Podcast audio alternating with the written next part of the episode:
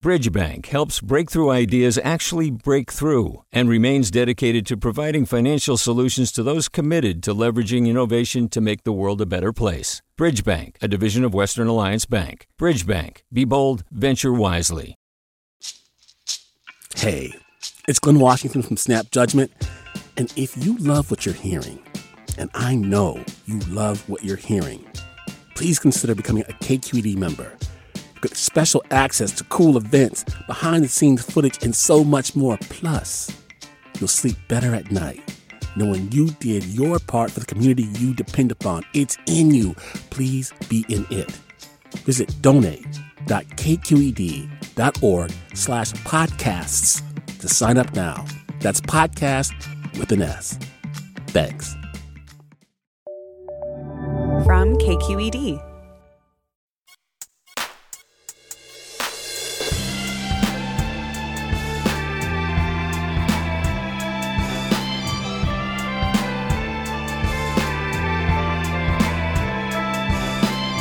From KQED in San Francisco, I'm Mina Kim. Coming up on Forum, what has happened to the legacy of Justice Sandra Day O'Connor?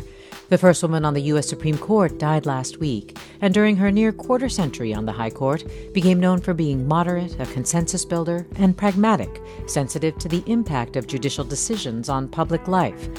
Words rarely used to describe today's ideological Supreme Court. O'Connor, despite some of her personal views, worked to preserve Roe v. Wade, keep race as a factor in college admissions, and warned against blurring the line between separating church and state. That judicial legacy is now in shambles, says one of our guests, Dahlia Lithwick. We'll hear what you think after this news. Welcome to Forum. I'm Mina Kim. Back when Justice Sandra Day O'Connor graduated near the top of her class from Stanford Law School, she could not get a job here. Often she couldn't even get an interview, with some firms saying outright they did not hire women. O'Connor would go on to become the first woman to serve on the U.S. Supreme Court after she was nominated in 1981 by President Ronald Reagan. And she would hold a powerful position as the swing vote in contentious cases on abortion, religious liberty, and affirmative action. Justice O'Connor retired in 2006. She died Friday at the age of 93. And here to talk more about her life and her legacy in light of today's Supreme Court is Dahlia Lithwick, senior editor and legal correspondent at Slate and author of Lady Justice. Dahlia, thanks for coming on. Thanks. It's always good to be with you. Yeah, good to have you. Melissa Murray is also with us, a professor of law at NYU School of Law and co host of the Strict Scrutiny podcast. Professor Murray, glad to have you on as well. Thank you for having me. And I understand that you met Justice O'Connor when you were in college. Can you tell us what you remember about that? Oh, it was um, a really amazing experience for someone who very much admired Justice O'Connor. I still remember when she was nominated to the court. I think I was in junior kindergarten at the time, but it certainly left an impression. Um, but she came to the University of Virginia to do a tour with her clerks, and then they went on to Monticello and then to hike Crabapple Falls. And she was just so generous and kind. And what I remember the most is she must have been in her late 60s, but it was a lot of walking. And even after she had done the tour at the university and then on at Monticello, they still had a full day of hiking left before them. So she was incredibly energetic um, and just unfailingly nice. Oh, wow. Well, that energy, that uh, determination, Dahlia Lithwick, sounds like it really came in handy uh, for her rise to the Supreme Court. I mean, beginning with when she graduated from Stanford Law School in 1952, and I was just saying in the intro, could not even get a job. Can you talk a little bit about what she faced? I mean, I think she faced a, a, pretty consistent story for women of that generation. Folks probably know that Justice Ginsburg faced, you know, a similar situation where you graduate at the very top of your class. Um, you meet every mark and exceed it, and then people offer you secretarial jobs. Uh, she couldn't get any kind of high power legal job and ended up at some point, you know, working for free, at some point, sharing an office uh, with someone. She was so dogged that she just kind of decided that instead of wallowing in the unfairness of it all, she was just going to hang out a shingle and be a lawyer. But, you know, at every turn, I think post law school, um, you know, somebody of her stature and achievements and accomplishments today, the doors would have been flung open. She had to either kind of batter them down or just go around them and find another door. Yeah, I heard the story of how she approached the San Mateo County District Attorney and offered to work for free and even share the desk with his secretary just to be able to get in and had approached him because she had seen that he had at least hired one woman before that or something.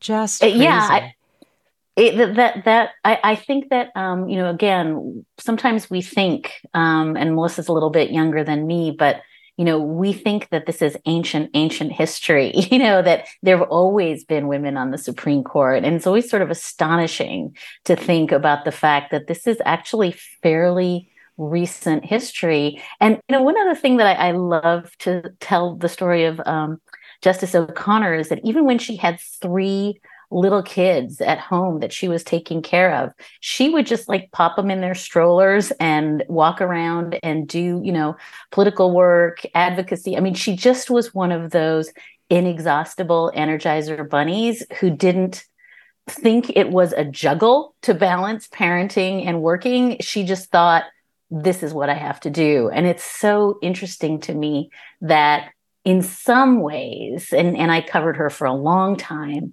some of that kind of tart, what are you grousing about energy? I had to walk to and from school uphill both ways, manifested in some of her questioning at oral arguments and in some of the, the cases she wrote that she did have this sense, and it goes to this kind of Arizona cowgirl um, upbringing she had, she did have the sense that the world owed her no favors. Everything she had done, she had sort of fought for. And sometimes she could be a little prickly at oral argument when she had a feeling that people uh, weren't doing the work that she had done. Yeah. Well, let me invite listeners to join the conversation. What do you remember about Justice Sandra Day O'Connor or what her appointment as the first woman to the U.S. Supreme Court meant to you? You can tell us at 866 733 6786 or by emailing forum at kqed.org. You can find us on our social channels at KQED Forum. And of course, you are welcome to ask Dahlia Lithwick and Melissa Murray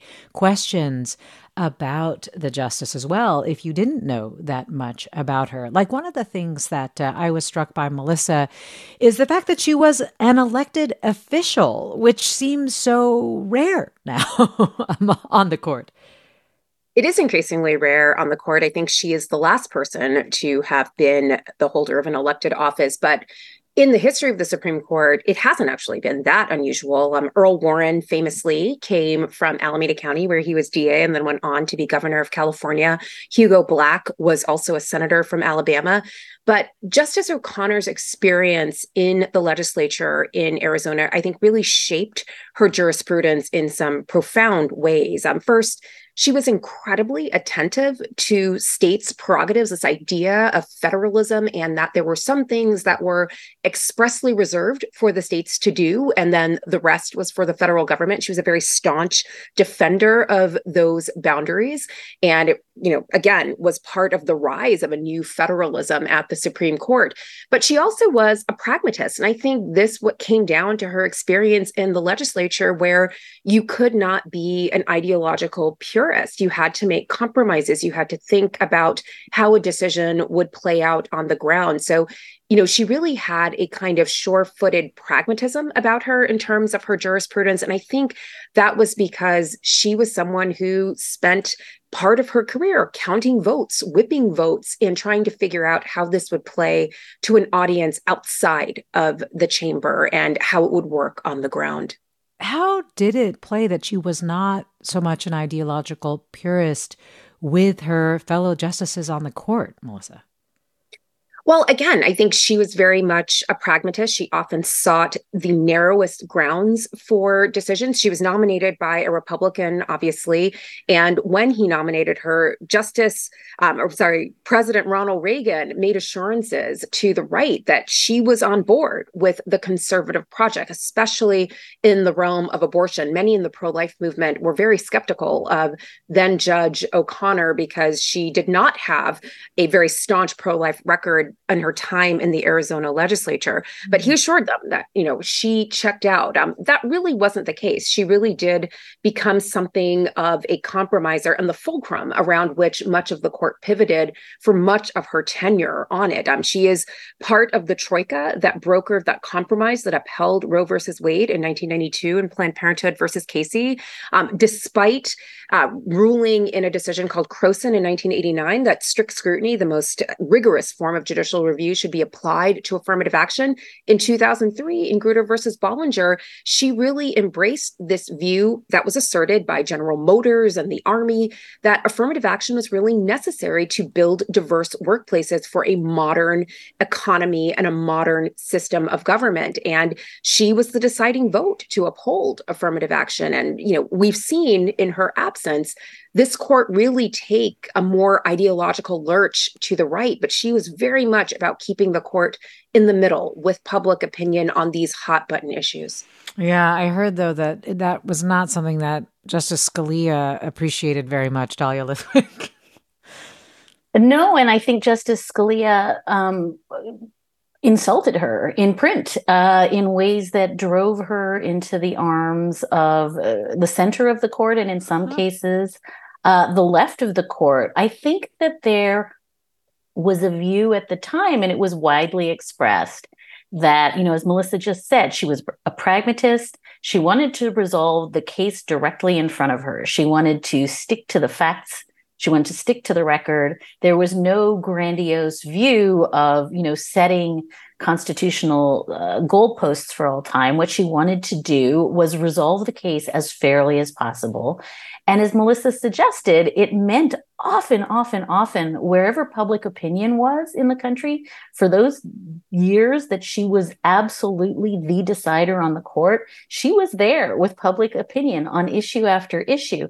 And that drove ideologues on both sides of uh, the ideological spectrum crazy because they wanted a purist. They wanted somebody who was doctrinaire, who was sort of mapping out a worldview. And she really had, in a sense, a very humble sense of her role as a jurist. And it was predicated, I think, both on you know what melissa suggests which is triangulating against the facts on what's best on sort of thinking about how can i do this in a kind of cautious pragmatic way that works best for everyone and i think she had this other facet to her character which again doesn't always square because we think of her as a little bit imperious on the bench, but I think she was actually a very good listener.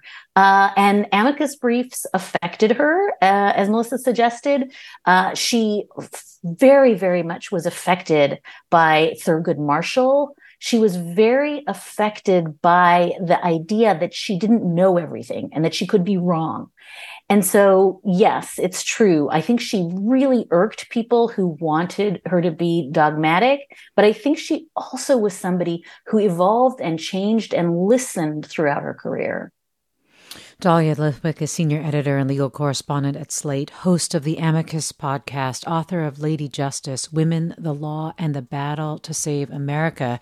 Dahlia has also written a piece called The Sad Ending of Sandra Day O'Connor's Judicial Legacy. And we'll talk more about her jurisprudence and what has happened to her judicial legacy after the break. We're also with Melissa Murray, co host of the Strict Scrutiny podcast, professor of law at NYU School of Law. And we're with you, our listeners. What do you you remember about Justice O'Connor or about her appointment to the court? What questions do you have about her time on the court or about any of the decisions she authored, whether you agreed with them or not? As we think about Justice O'Connor and what they're describing of her style and approach to cases, what does that bring up for you about today's Supreme Court? We want to hear from you, and we'll dig into all of that after the break. Stay with us. This is Forum. I'm Mina Kim. Support for Forum comes from San Francisco Opera. Set 10 years after a school shooting, the critically acclaimed opera Innocence takes us into a complex emotional journey where our understanding of innocence and guilt is constantly upended. Kaija Saariaho's ethereal score collapses the past into the present as a community of survivors grapple with how to move forward. Don't miss the highly anticipated American premiere of Innocence, June 1st through 21st. Learn more at sfopera.com. We've all got those parts of our house where the internet just won't go. Well, if you had wall to wall Wi Fi from Xfinity, you could worry less about dead spots. Because with wall to wall Wi Fi from Xfinity, you get fast speeds, reliable connection in every room, and power for all of your devices, even when everyone's online. That's wall to wall Wi Fi only with Xfinity. Restrictions apply, not available in all areas, actual speeds vary. Welcome back to Forum. I'm Mina Kim. We're remembering Supreme Court Justice Sandra Day O'Connor this hour, who died Friday, and we're looking at the impact she's had on the court and on the country with Melissa Murray, professor of law at NYU School of Law, and Dahlia Lithwick, senior editor and legal correspondent at Slate, and of course with you, our listeners, joining us at 866 733 6786 by email at forum at kqed.org and on our social channels at KQED Forum. Let me go to caller Paul in Palo Alto. Paul, you're on. Hi. Um, the the Sandra Day O'Connor's the chief the justice legacy is Gore v. Bush. Ah. And it was an unconscionable vote. She should have let the people vote count. It opened the door for the Iraq War. It opened the door for people to get away with something in the Republican Party and continued to this day and it opened the door for former President Trump. And politics rules, and she played politics. She was repaying our uh, uh, uh, the, the, president who put her in charge uh, in in the court, uh, Ronald Reagan, and uh, that's not how a justice should vote. Well, Paul, thanks for your reflection on Justice O'Connor. And Melissa, I'd like to ask you about that. Uh, I don't know necessarily about her motivations, but he's absolutely right that Bush v. Gore was a 5 4 decision. Uh, Sandra Day O'Connor voted with the conservatives on that to end the Florida recount and handing George W. Bush the election, essentially. Can you just tell us a little bit more about that case and reflect on the impact of that case and, and what you think was going on for her then? Sure. I, I, mean, I think most of your listeners will recall the very contested election of 2000, where Al Gore and George W. Bush were neck and neck um, right up until the very end. And everything kind of came down to Florida, and in particular, Palm Beach County, where there were questions about dimple chads and whatnot. And this question of which votes should count and how they could count went all the way up to the Florida Supreme Court and then to the United States Supreme Court. And then a five to four majority voted to end the Florida recounts, which ultimately gave the election to George W. Bush. And as she was for much of her time on the court, O'Connor really was the deciding vote there. Um, I'm not sure that her decision was animated by a desire to repay Ronald Reagan for appointing her to the court. Reagan died in 2004, but had been off the scene for some time when that decision was announced. Um, but I think it is incontrovertible that Bush versus Gore began to lay a foundation for what would ultimately be the undoing of O'Connor's legacy of narrow, pragmatic decisions. Um, she stepped down from the court in 2005. First, John Roberts was nominated to fill her seat. Um, later that summer, Chief Justice Rehnquist unexpectedly passed away, and Roberts was nominated to take the Chief Justice position, which then allowed George H.W. or George W. Bush another opportunity to name a justice. And Samuel Alito was ultimately the person who was nominated to fill O'Connor's seat. And. You know, we've seen in just the last couple of years what a difference having O'Connor in that seat versus Samuel Samuel Alito has been. Um, Justice Alito wrote the majority opinion in Dobbs, which laid waste to the very careful compromise that O'Connor helped to broker in Planned Parenthood versus Casey. He was one of the six to three majority to dismantle affirmative action last term in SFFA versus Harvard. So again, I mean, you know, she really was almost perhaps inadvertently and perhaps unconsciously the architect of her own legacy's dismantling. Yeah. Dahlia, how do you reflect on Bush v. Gore, the appointment of Alito ultimately, and so on? Uh, I mean, I think that, you know, o- O'Connor, um, I, my favorite fun fact about O'Connor is that she had a, a throw cushion in her chambers, uh, and on it were written the words, maybe in error, but never in doubt. Um, she moved through the world expressing doubt for almost nothing that she had ever done, never expressed regret, sort of had the sense that it's over, move on. Um, in uh, 2013, she she gave an interview in which she slightly sort of intimated that she maybe thought the court should have stayed out of uh, Bush v. Gore, and I think in some ways it's connected to what Melissa just said, which is on every single issue that she was. I mean, no word of a lie. Um, Jeffrey Rosen described her um, as you know the most important person in America while she was on the court and in every single signal issue where she was the deciding vote, affirmative action, abortion, campaign finance, church state, Justice Alito pretty much decimated that legacy even before the Trump appointees came onto the court. And so there's a way in which her decision in Bush v. Gore allowed for you know the end of her legacy. And i think that even though there was only one other case that she suggested she she would have decided differently. My deep deep sense and i know this doesn't give the listener any solace my deep deep sense is that she a knew that the case um, was controversial and that the court um, waded into something maybe it needed to stay out of. But more profoundly, the issues she dedicated her career to after she sat, stepped down were the issues of civility, civics education, and judicial independence. And none of those things I think are accidental. She was profoundly worried about the integrity and the public reputation of the court and she worked toward those ends really until she stepped out of public life in 2018 all of that suggests to me that she would be horrified today by a public court whose approval ratings you know are as low as they are and by justices who are willing to sort of say and do things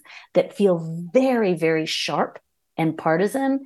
And in some sense you can trace so much of the history of that right back to bush v. Gore Mm, interesting. Well, Melissa, you also mentioned the careful compromise that she carved out in Planned Parenthood v. Casey. And, you know, her posture toward Roe v. Wade and abortion, uh, she was personally skeptical of it. But can you talk about how she ended up constructing the the decision in Planned Parenthood v. Casey to reflect more of a sensitivity to the public and the public need? I don't think it was solely a sensitivity to the public, although I think that was a dominant theme in her decision in Planned Parenthood versus Casey. I think she was also very much animated by concerns about women's equality. And I, I think it's worthwhile comparing her record with Ruth Bader Ginsburg's. Um, Ginsburg mm. is much better known as, you know, the court's stalwart feminist, but it is worth noting that Ginsburg and O'Connor were often very much together on questions of women's rights, even if they were often diametrically opposed on other issues. So, one of her first decisions on the court is a decision in a case called Mississippi University for Women versus Hogan, in which she struck down the Mississippi University for Women's program that limited a nursing program to women. Um, a man had applied to the program and was told that he could not be admitted because he was not a woman. And the state said that they were doing this in order to facilitate the entry of women into the economy, into paid positions, and doing so as a means of reparations for all of the years in which women had been bound to the home. And she was like, you know, record scratch, wait a minute, like no one's ever said that women couldn't be nurses. In fact, the the broad majority of women are nurses. This is nothing more than perpetuating a stereotype that these are the only medical careers that women can get into. And so, you know, there was a way in which that kind of thinking about gender stereotyping that she herself had experienced informed her jurisprudence. And I think it also informed her work in Casey. She struck down in Casey a spousal notification provision. And you know, I think if you read the opinion, although her name is not signed to it, it's very clear that it is her doing the work here. She very much expressed concern that the spousal notification provision would put women who were in unsafe or violent and abusive marriages um, in real danger. She also thought it was a real slight against women's equality and harkened back to the days in which women were understood to be nothing more than legally the appendages of their husbands. Um, it, it's also worth noting that at the lower court, the Third Circuit, Justice Alito had voted to uphold that part of the Pennsylvania Abortion Control Act when he was a lower court judge. So I think a lot of the compromise was not just about public mood and recognizing that the public wasn't ready to jettison abortion rights completely, but it also reflected her deep seated commitment to this notion of women's equality, which also came through in the Casey decision, much more so than it did in the Roe decision. Hmm. And uh, despite her holdings in those cases that Melissa described, Dahlia, you write about how O'Connor loathed the idea that her gender shaped her jurisprudence. Why? I, I mean, I think it goes back to you know some of what we talked about at the very top. She really constructed herself as a rugged cowgirl. Um, somebody who was raised to be just like the boys and who on her own merits um, you know got what she got and I think she didn't like the kind of gender essentializing. Don't forget, when she came on the court, she became a phenomenon. I mean, there were law review articles, there were studies, there was a deep, deep attempt to put her into some doctrinal basket that said all women think this way. All women judges write this way. And she balked at that. She really felt and she would famously say over and over a wise old man and a wise old woman will come to the same decision because she didn't want to be characterized as different. She wanted to be characterized as the same as. And i think that there's a, a, a funny little story that they tell of when um, you know, after a lifetime of saying she hated those studies, she didn't believe that women and men judge differently or thought differently. As Melissa suggested, you know, the studies show that even though she and Justice Ginsburg only agreed about half the time on all the cases they agreed, uh, they heard together, on gender related cases, they agreed 90% of the time over their time sitting on the bench together. And at the end of her career, when Sandra Day O'Connor was told she was being replaced by John Roberts, her answer was, he's a very good choice, but it should have been a woman. So she lived in that paradox right to the very, really very end of her, her career on the court. Hmm. We're looking at, uh, Supreme Court Justice Sandra Day O'Connor's judicial legacy, which recent Supreme Court decisions have largely dismantled with Dahlia Lithwick and Melissa Murray. And you, our listeners, are joining the conversation, sharing with us what you remember about Justice O'Connor, about her decisions, your questions about them, what those decisions meant to you, what her appointment as the first woman meant to you. And uh, you are reaching us on our social channels at KQED Forum by emailing forum at kqed.org and by calling 866 733 6786, 866 733 6786.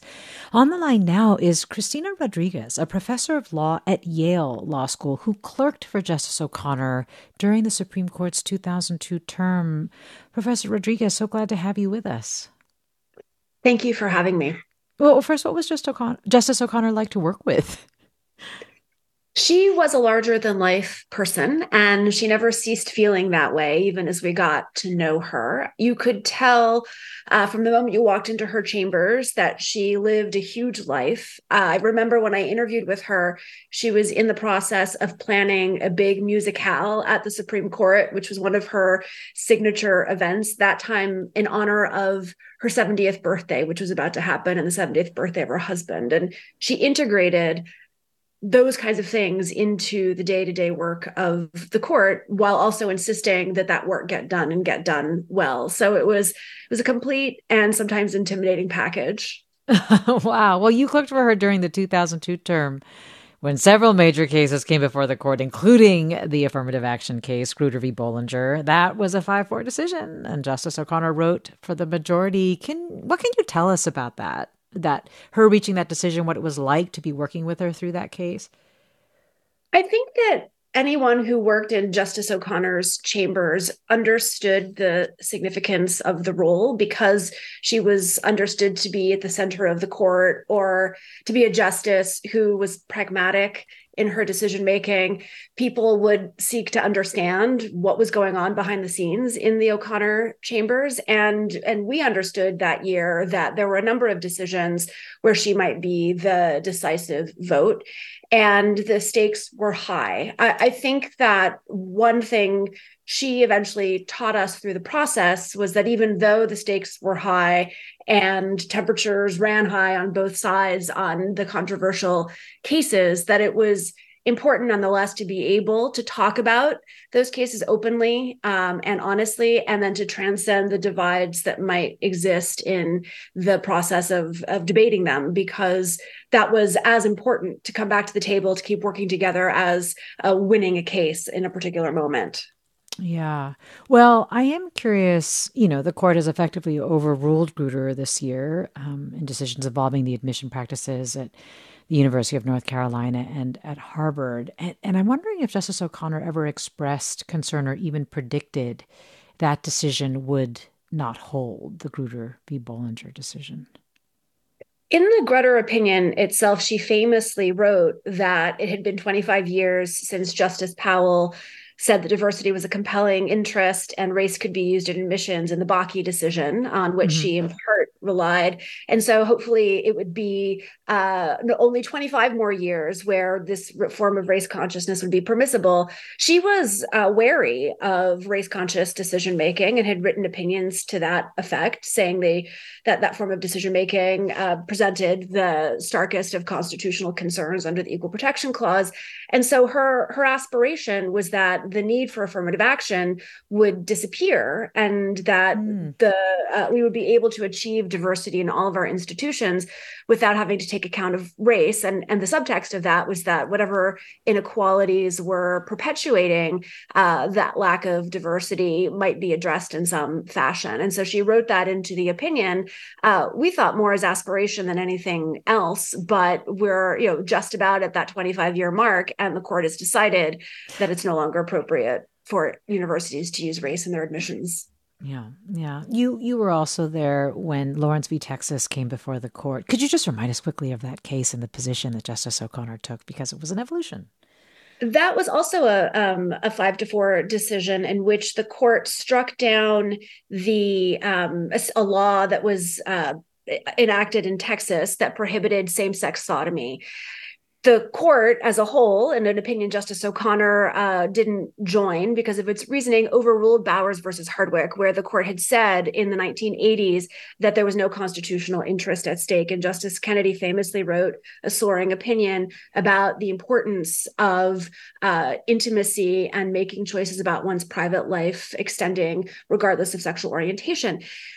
Justice O'Connor nonetheless agreed in the judgment and voted to strike down the law because uh, she thought it was a violation of the Equal Protection Clause. She noted at the beginning of her concurring opinion that she had joined Bowers back in the 1980s and wasn't going to vote to overrule that. That was a clear nod to her emphasis on stare decisis, mm. that is precedent mm-hmm. should stand mm-hmm. to control subsequent decisions. But uh, I think also in a sign that her views changed with the times and she realized that it had come time to extend protection under the Constitution to people on the basis of sexual orientation. She voted to strike down the law because of its reflection of animus against uh, gays and lesbians. And so she introduces this idea um, and and comes to a conclusion that I think accorded with where she had come without disturbing the fundamental principle of stare decisis to which she also um, was loyal.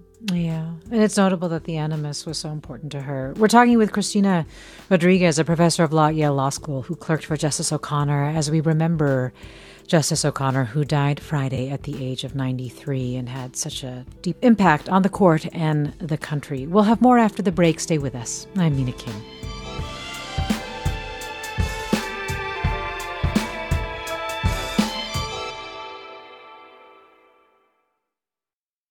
Support for Forum comes from San Francisco Opera. Set 10 years after a school shooting, the critically acclaimed opera Innocence takes us into a complex emotional journey where our understanding of innocence and guilt is constantly upended. Kaija Saariaho's ethereal score collapses the past into the present as a community of survivors grapple with how to move forward. Don't miss the highly anticipated American premiere of Innocence, June 1st through 21st. Learn more at sfopera.com. We've all got those parts of our house where the internet just won't go. Well, if you had wall to wall Wi Fi from Xfinity, you could worry less about dead spots.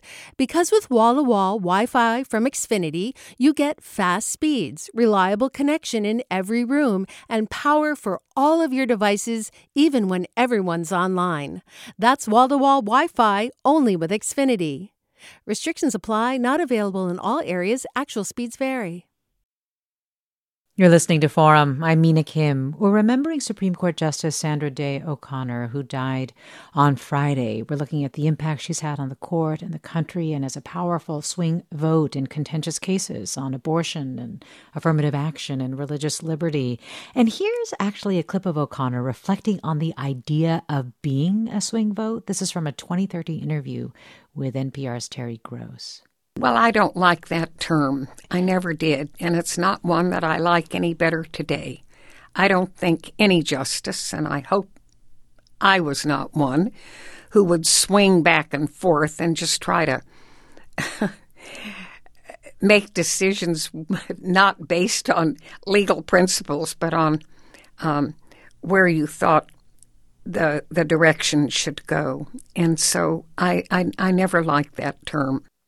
Cristina Rodriguez is with us, uh, who clerked for Justice O'Connor during the Supreme Court's 2002 term, a professor now at Yale Law School. Cristina, I'm just curious if Justice O'Connor ever talked to you about that role that she assumed or was labeled by the press as a swing vote and, and, and how she felt about that. she never ever talked to us about that label or her position on the court. And I understand why she wouldn't have liked the label because she was an extremely decisive woman. And the idea that she would just be tacking back and forth to try to determine what the best position is in light of public opinion uh, would have been anathema to her. But I do think that she was at the center of the court precisely because she was so practical in her decision making and was not doctrinaire and didn't come to decisions with a predetermined view based on a legal theory of their outcome, but wanted to understand understand not just the facts of the case and the precedent that fed into the case, but what the effects of the court's decision would be. And those qualities, I think, led her to be someone who could talk to everyone else on the court and potentially come to a, an agreement um, with either side of a court that at that time was already ideologically uh, divided. Yeah. Well, is there anything that she has said to you or did demonstrate to you that you have carried with you um, as somebody who, you know, has stayed and now is a professor of law at Yale Law School? Her practical wisdom has always stuck with me. The idea that consequences matter has always stuck with me. And the reluctance to see things through an abstract set of ideas as opposed to through how they uh, affect people uh, on the ground has, has always stuck with me. It, it's also, I think, for most of her clerks, important. Her legacy is important because of the way she lived so large uh, that she lived a life with joy uh, and worked hard, but also loved what she was doing, was endlessly curious, wove art and music into her everyday. And those qualities, alongside of her commitment to her family, uh, were a source of inspiration to all of us. That you could be mm. as accomplished and decisive as she was. But also a person who really loved the world around her. Well, Cristina Rodriguez, thanks for giving us a fuller picture of Justice O'Connor. I appreciate you coming on.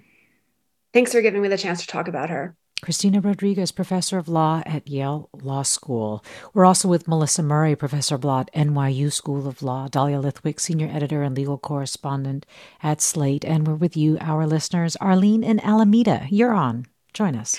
Hi, thank you so much, and thank you everybody for um, all of your uh, input. Um, I have a well, a perspective, a quandary. It seems to be very confusing. Um, we're always talking about uh, the uh, liberal and the conservative uh, justices, certainly when it's time to uh, uh, put forth a nomination. Um, and uh, part of this confusion, in my mind, has to do with um, for instance, um, oh my gosh, you know, literalists. We know who those are. Mm. And uh, during the time of the Constitution, it seems to me half of what we've, if more than half of what we already have as um, having um, been deemed constitutional uh, by the court, uh, how um, I mean, the technology, for instance, is so different. Uh, look at the Second Amendment. Uh, look at uh, muskets and flintlocks, and um, you know, with single rounds, and maybe they can fire off, um, you know, three bullets in a minute mm. uh, inaccurately as well. What does that have to do with the technology of today? Mm. Um, so I'm very confused by this thing about, um, you know, how we uh, interpret the Constitu- Constitution based on somebody's, um, you know, either liberalism or conservatism. Uh, Arlene, thanks. Melissa, what what do you think uh, Justice O'Connor thought of originalism?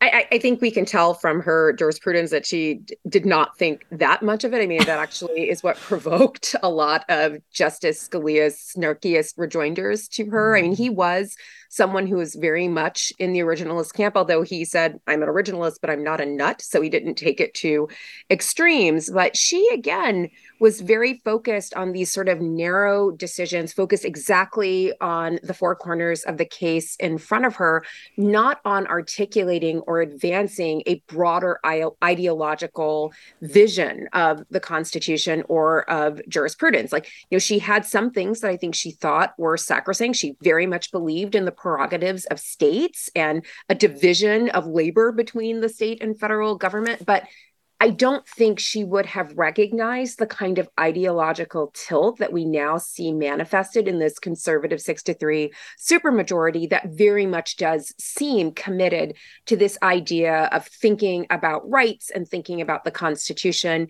in this very history and tradition bound way. Well, Noel on Discord writes, I remember the undue burden part of Planned Parenthood v. Casey. State legislators twisted this so much that getting an abortion was almost impossible in some areas, even before the end of Roe v. Wade. I want to play one more clip of Justice O'Connor talking about how she did craft her opinions very carefully, drawing fine lines, really parsing issues. This is from an interview with Judy Woodruff on the PBS NewsHour. Some of the decisions are made by drawing very fine lines, and reasonable people can disagree on where those lines should be drawn. I've been there and I know how challenging it is. It is not surprising at all that some cases are decided by drawing fine lines with five people here and four people on the other side. Dahlia, this makes me think about her opinions related to the separation of church and state, like the Lynch v. Donnelly case, which was actually pretty early, 1984, which is where she introduces or proposes the endorsement test. Can you talk about that while at the same time not necessarily completely, you know, disturbing the waters um, too too much with regard to the separation of church and state at that stage? I mean, this was another issue on which she really did um, evolve over her career. But, you know, one of the things that she developed a huge solicitude for, as she thought, and I and I think this was an area where, you know, as Cristina said, at, at you know the outset, she had pretty strong views, and she began to think more and more about what it was like to be the outsider in some of those cases where there was a religious display on you know government grounds and what it felt to be um, the person who wasn't the celebrant of that holiday who felt as though they were being coerced or that the government was endorsing a view of faith that was foreign to them or uncomfortable to them. And so I think of her um, jurisprudence in sort of this line of, of church state cases and religious display cases uh, as one of those places where even though she thought she was doing, you know, I'm just looking at the four corners of this case. We've said this over and over again in the show. I just want to decide the facts in front of me. There was this deep solicitude for what it was to be an outsider, to be the person standing outside of that moment of celebration and being made to feel lesser. And I think that that solicitude in case after case, I mean, as, as you heard, she, you know, really, I think had a very broad aperture for seeing who would be affected. And I think the religion cases are a really good example to me of her view that was wider than the scope that we see in so many cases today, where you see a justice feel deeply, deeply that they identify with one viewpoint of one religious adherent, and then they kind of erase everyone else out of the picture. That was the opposite I think, of Justice O'Connor's way of thinking about these cases, which was how does the city feel? How does you know the the majority feel and how does that outsider feel because that matters too and that way of looking at the world is really really disappearing fast at the present at the present supreme court that way of looking at the world is just disappearing fast, Melissa, says Dahlia Lithwick. The fact that the court has overruled or vastly undermined Casey Grutter or Grutter and other cases that we've been discussing. What do you conclude has happened to O'Connor's judicial legacy? Um, what do you think about what it is, Melissa? Well, I, I, think I there are two things. Like one is sort of ideological, and one is just kind of basic collegiality. Um, you know, the conservative legal movement has been ascendant in this country for about 15 years, like roughly the time in which Justice O'Connor stepped away from the court. And it has been much more ideologically pitched than just sort of standard partisanship around the court. I mean, when I think of Justice O'Connor, I think of her as kind of a country club Republican, whereas now I think we're seeing on the court like sort of a hardline division, even among the conservatives, between a kind of MAGA jurisprudence and then the kind of you know George W. Bush conservatism, but it's really not the kind of Republican Party conservatism that we might have seen in the days of George H.W. Bush or, you know, Prescott Bush. I mean, like she seems to be of that world, and that world is gone. And mm. a big mm. part of it is, I think, the the influence of the conservative legal movement, um, which has made very clear that when they're looking at Supreme Court justices, they don't want any more Souters. They don't want any more O'Connors, these kind of faithless Republicans who are feckless conservatives and too wobbly on these issues and not ideological enough. They want more Scalia's and maybe even more to the right of Justice Scalia, which we're seeing now. So, on an ideological level, the court is just moving to the right, and she has been left behind as a result of that. I think, though, in terms of the interjustice dynamics, there's been a loss of collegiality, um, or at least it seems like things are a little more pitched. Um, we, you know, we've seen the justices talk about what it means to work together, what the leak of Dobbs meant for them in terms of their trust of one another. Things really do seem to have corroded or deteriorated. She, on the other hand, was someone who really was kind of a bridge builder on the court. You know, Justice Thomas talks about how warmly she welcomed him after his embattled confirmation fight. Um, she was a welcoming force to Justice Sotomayor when she joined the court.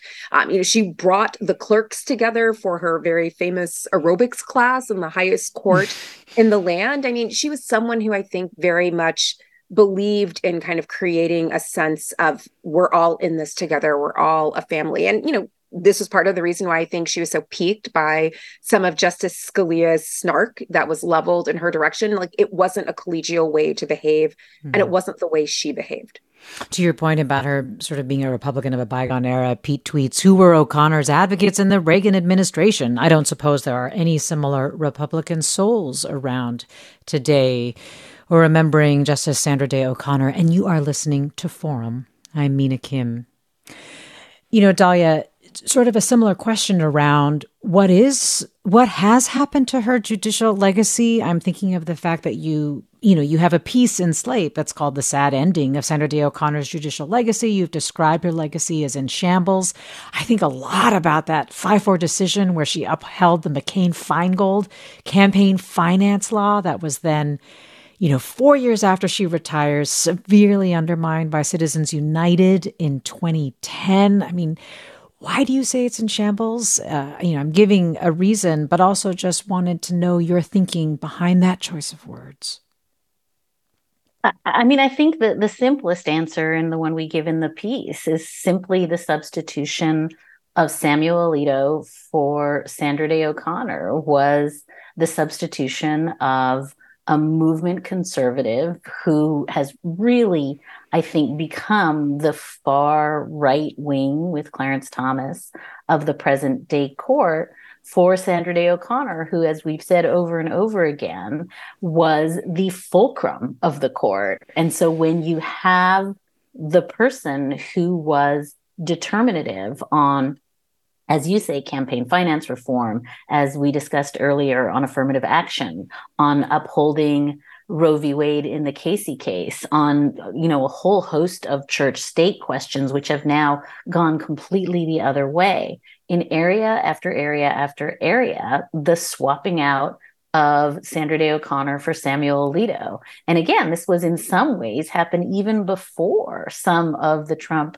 justices came on the court. We were already seeing, as you said, you know, within three, four, five years, that an edifice that she had spent, you know, two and a half decades constructing, her jurisprudential worldview, was just kind of annihilated in the span of a few years. And mm. while I said earlier, you know, Justice O'Connor did not express regret about a lot of things uh, in her career. She was very pragmatic, even about her own kind of quasi erasure at the court.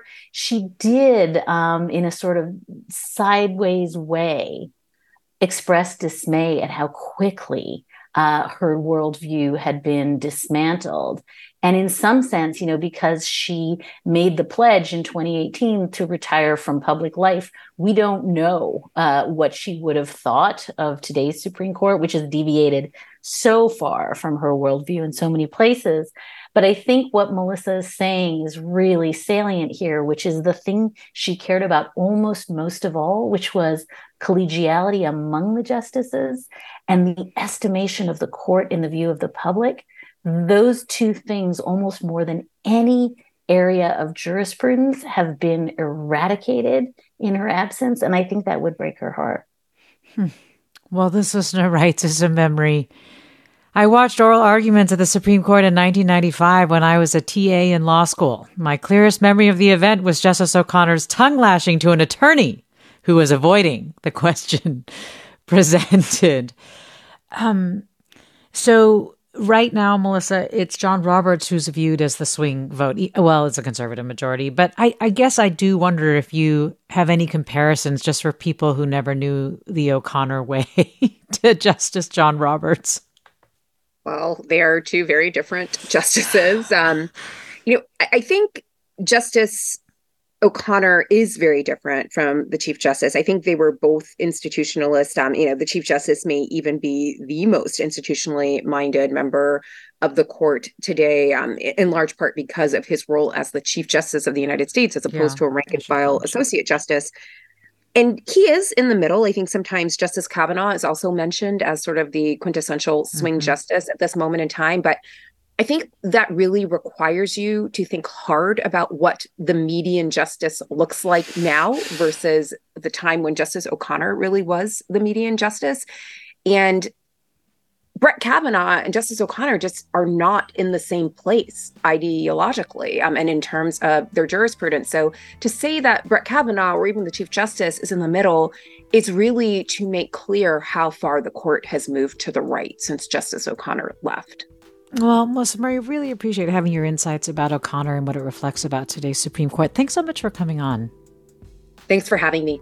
Professor Melissa Murray, Professor of Law at NYU School of Law, co host of Strict Scrutiny, the podcast. Dahlia, also always great to have you. Thank you, Mina.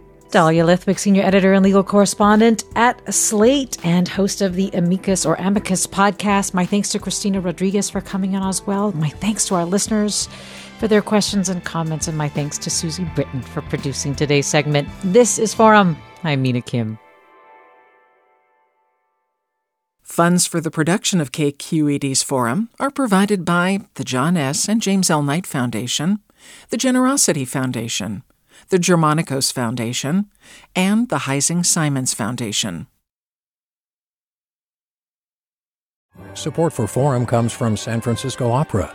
Set 10 years after a school shooting, the critically acclaimed opera Innocence takes us into a complex emotional journey where our understanding of innocence and guilt is constantly upended. Kaija Saariaho's ethereal score collapses the past into the present as a community of survivors grapple with how to move forward. Don't miss the highly anticipated American premiere of Innocence, June 1st through 21st. Learn more at sfopera.com. We've all got those parts of our house where the internet just won't go. Well, if you had wall to wall Wi Fi from Xfinity, you could worry less about dead spots. Because with wall to wall Wi Fi from Xfinity, you get fast speeds, reliable connection in every room, and power for all of your devices, even when everyone's online. That's wall to wall Wi Fi only with Xfinity. Restrictions apply, not available in all areas, actual speeds vary all over the country. We need to improve reading in Wisconsin. Schools are changing the way they teach reading. I'm calling for a renewed focus on literacy. We have gotten this wrong in New York and all across the nation. And it's happening because of a podcast. I think your podcast has changed my life. And I'm going to share this podcast with everyone I meet. Sold a Story investigates how teaching kids to read went wrong. New episodes of Sold a Story are available now.